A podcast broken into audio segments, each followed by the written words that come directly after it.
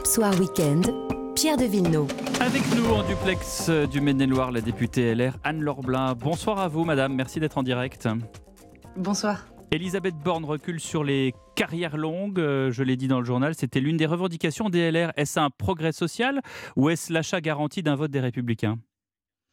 Bah, ça prouve surtout que euh, les républicains sont au travail et ne lâchent rien dans le cadre de cette réforme euh, qui arrive dans un temps euh, relativement bousculé pour les Français et on le voit, euh, il, euh, il faut quand même qu'il y ait une, acceptabilité de, euh, de cette réforme. Donc nous, ce que l'on cherche surtout, c'est à trouver des ajustements et à travailler pour que le gouvernement bouge ces lignes. Mmh. Et euh, effectivement, une de nos lignes rouges, euh, c'était la prise en compte, la meilleure prise en compte des carrières longues. Et aujourd'hui, effectivement, euh, nous avons lu dans la presse qu'elle était prête euh, à avancer sur ce point. Donc, on ne lâche rien et on continue pour que justement euh, cette réforme soit plus juste et équitable. Et c'est dans, avec cet état d'esprit que depuis la fin de l'année dernière, nous avons abordé cette euh, question. Mais avec cette reculade, puisqu'on l'appelle comme ça, après on- ça dépend comment on se place, est-ce que ça veut dire que vous allez voter le texte en l'état ou apporter ou soutenir d'autres amendements encore, puisque les Français, euh, selon l'IFOP dans le JDD encore ce matin, euh, sont favorables à cette réforme seulement à 31% contre 69%. Alors, de toute façon, dans ce texte, tout n'y est pas. Et d'ailleurs, euh, ce qu'elle annonce aujourd'hui dans, le, dans la presse n'est pas contenu dans le texte qui nous a été présenté. Mm. Donc, il faut que le texte euh, aille euh, au débat. Et donc, la question, c'est véritablement, est-ce que l'on va pouvoir voter ou non Mm. sur ce texte? Mm. Et aujourd'hui, on voit qu'avec les nombreux amendements qui ont été déposés par la gauche, l'extrême gauche et l'extrême droite parfois Est-ce aussi, qu'il y, a- est-ce qu'il y a trop d'amendements du côté de la NUPES et du RN C'est-à-dire que le droit d'amendement, c'est un droit parlementaire et il ne me viendrait absolument pas à l'esprit de le contester. Euh, on a, en tant que parlementaire, le droit de formuler des propositions. Donc moi, je crie pas à l'obstruction parlementaire comme d'autres l'ont fait parce que j'ai déjà fait mon travail et on m'a déjà dit que j'étais euh, dans l'obstruction. Donc non, on a le droit, cette possibilité d'apporter des améliorations. Simplement, quand on regarde ce qui s'est passé la semaine dernière, Mm. on voit bien qu'en vérité, c'est pas simplement l'usage d'un outil parlementaire, Mhm. c'est une volonté de bloquer tout débat parlementaire. Parce Et c'est ça qu'il y a est des amendements aujourd'hui. sur tout et n'importe quoi entre commission- 12 et 18 000 euros euh, et 18 000 amendements euh, déposés quand même. Oui, exactement. Il y a- Enfin, c'est pas tellement le nombre, c'est la teneur des discussions qui est Hmm. problématique. Vous pouvez nous donner un exemple d'amendement par exemple? Qui vous paraît un peu Bah, farfelu écoutez, la semaine dernière, non, mais la semaine dernière, euh, en fait, le texte est arrivé jusqu'à la- l'article 2 et pendant euh, des, des heures et des heures, il a été question euh, de l'index des seniors. Mhm. Euh, Aujourd'hui, voilà, l'index des seniors, j'ai même déposé un amendement parce que je ne considère pas que l'index senior soit un bon outil. Parce que aujourd'hui, plus on contraint les entreprises, Mhm. moins on leur facilite la vie et donc plus derrière elles ont de difficultés et notamment une lourdeur administrative qui aujourd'hui les empêche de, de pouvoir faire ce pourquoi elles ont créé leur entreprise et de pouvoir avoir un peu plus de liberté. Donc voilà, donc la discussion s'est tournée par exemple sur ça pendant 48, 36, enfin 36, 48 heures quoi. Donc à un moment donné, il faut qu'on examine l'ensemble des 20 articles, 20 articles pardon, qui sont contenus dans ce texte. Et la semaine dernière, on s'en est arrêté mercredi soir à 20h à un petit peu plus de l'article 2. Donc euh, on a beaucoup d'autres dispositifs, beaucoup d'autres points à, euh, à examiner. Euh, moi j'ai vu, et d'ailleurs c'est aussi pour ça que le gouvernement doit évoluer et faire Mhm. re- sa copie, parce que j'ai déposé un certain nombre d'amendements qui sont aujourd'hui irrecevables. Euh, alors je ne sais pas encore euh, la raison parce qu'ils viennent euh, de tomber, mais Qu'est-ce que vous avez déposé comme amendement, nous- Anne-Laure Blin? Ah bah moi, ma, ma, mon ma principale Mhm. ligne euh, sur cette réforme, il y a deux choses. La valorisation du travail, Mhm. pour que enfin on recentre le, le sujet et la discussion autour de- du sens du travail. Et on voit bien que ceux qui ont porté ces 20 000 amendements, ou ces 18 000 amendements plus Mhm. exactement, ont euh, cette volonté de... Euh, et d'ailleurs c'est Sandrine Rousseau qui, qui le dit elle-même, le droit à la paresse. Et ben moi je crois au contraire que le travail est une valeur noble et qu'il faut la porter parce que c'est elle, c'est cette valeur, c'est ce travail qui crée des richesses et qui derrière permet de financer l'ensemble de notre système et notamment notre système d'aide sociale et celui des retraites euh, par incidence. Si vous croyez ce tellement sujet à, du à la travail qui valeur est crucial. Anne-Laure Blin, si vous croyez tellement à la valeur travail, pourquoi est-ce que vous faisiez partie de ceux qui disaient bah, pour les carrières longues, il faudrait quand même un aménagement? Euh, Elisabeth Borne rappelle ce matin que euh, cette reculade, encore une fois, je n'aime pas ce mot, mais on l'appelle comme ça, va coûter entre 600 millions et 1 milliard d'euros par an. Mais justement, la question des carrières longues, elle est problématique. C'est justement ce qu'on ce qu'on dit, c'est que la France qui travaille doit être aussi prise en compte. Et c'est la raison pour laquelle les Républicains ont déposé un amendement que euh, aujourd'hui vous pouvez prendre, euh, vous pouvez user du dispositif carrière longue en partant en, en, ayant commencé à 20 ans, demain hmm. avec un dispositif tel qu'on le lit aujourd'hui dans la presse plutôt à 21 ans, mais il faut quand même que l'on fasse évoluer ce texte parce que les gens qui travaillent aujourd'hui hmm. sont ceux toujours à qui on demande plus. Et hmm. nous, on est euh, une famille politique, vous, un parti politique qui portons au cœur ce sens du travail. Vous comprenez qu'à un moment où on cherche à, gagner de l'argent, euh, donc là en l'occurrence euh, entre 20 et, 30 euh, milliards d'euros, là on va en reperdre parce que justement on fait un, j'allais dire, un compromis sur ces carrières longues.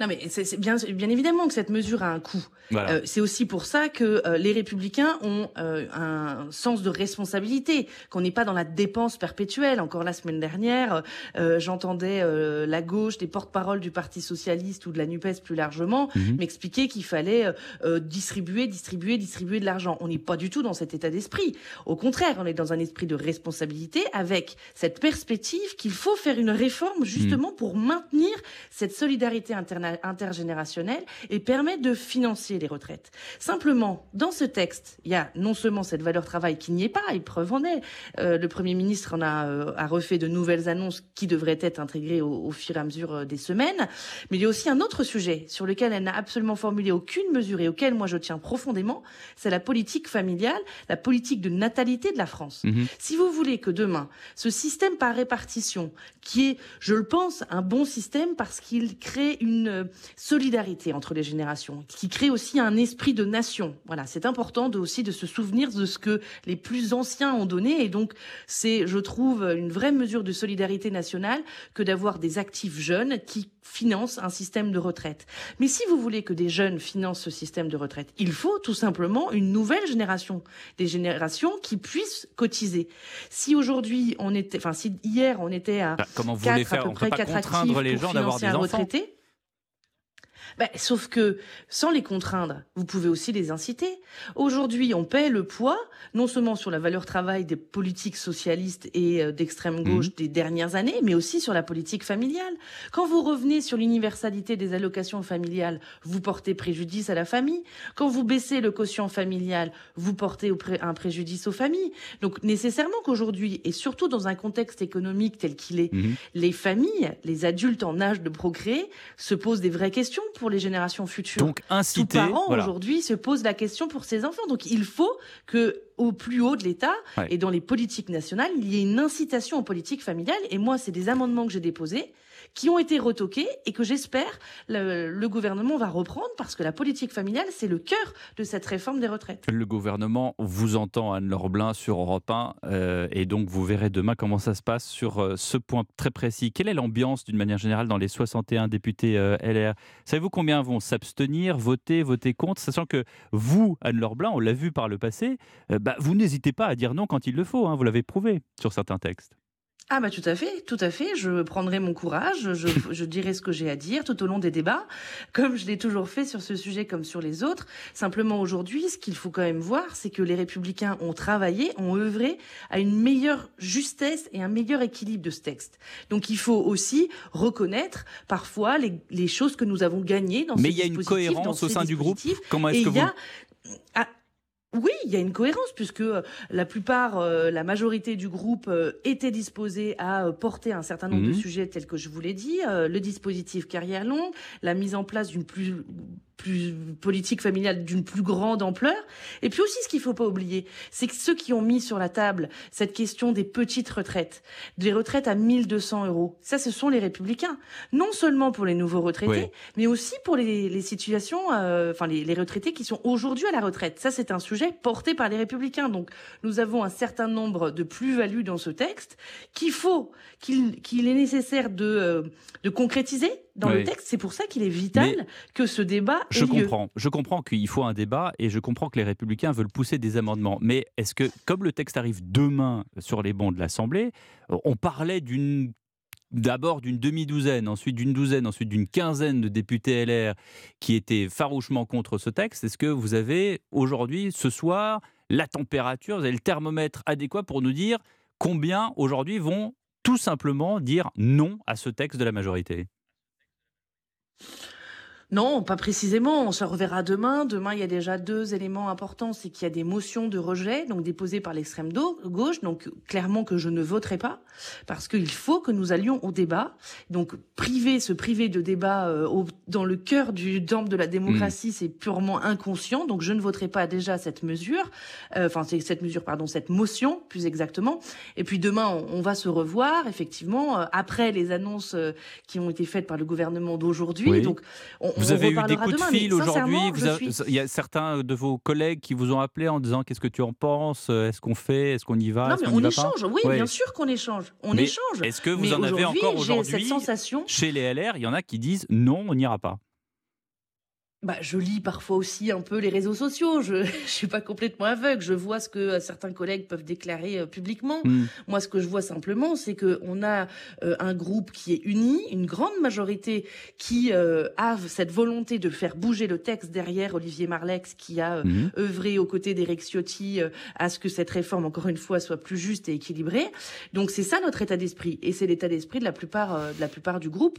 Après, effectivement, il faut que le gouvernement tienne ses promesses. Et ça, c'est le débat parlementaire qui le dira.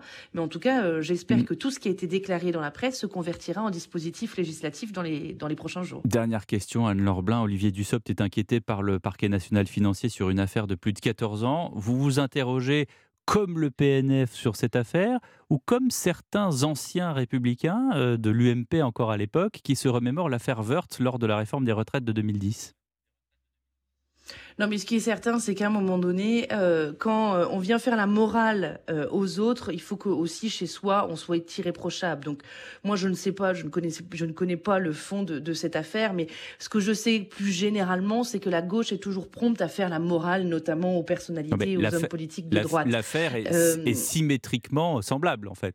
Et elle arrive à peu près au même moment quand on est en pleine discussion d'une réforme des retraites.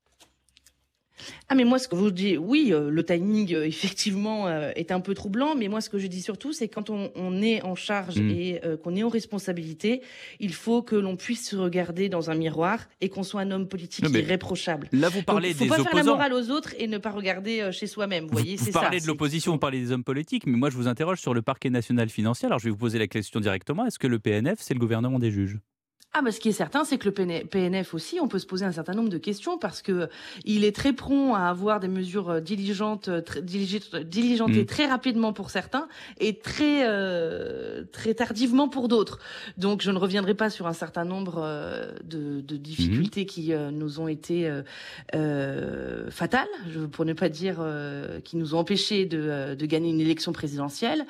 mais ce qui est certain, c'est que le PNF devient un outil politique à à des, fins politiques et ça c'est un petit peu problématique. Mais encore une fois, quand on est un responsable politique, on doit être un homme ou une femme euh, responsable et donc honnête. Et c'est aujourd'hui ça ce qu'il faut euh, que l'on dise et qu'on arrive à, faire comprendre aux Français, c'est que la plupart des hommes politiques, des hommes et des femmes politiques qui sont engagés euh, pour eux mmh. sont honnêtes. Donc il ne faudrait pas que certains entachent l'image des, des, hommes et des femmes politiques qui s'engagent aujourd'hui pour eux. Merci et merci de votre franchise. Madame la députée Anne-Laure Blin. Et je vous le rappelle, c'est Olivier Dussopt qui sera demain justement au micro de Sonia Mabrouk à 8h15 sur Europe 1 dans un instant. Ça fait débat.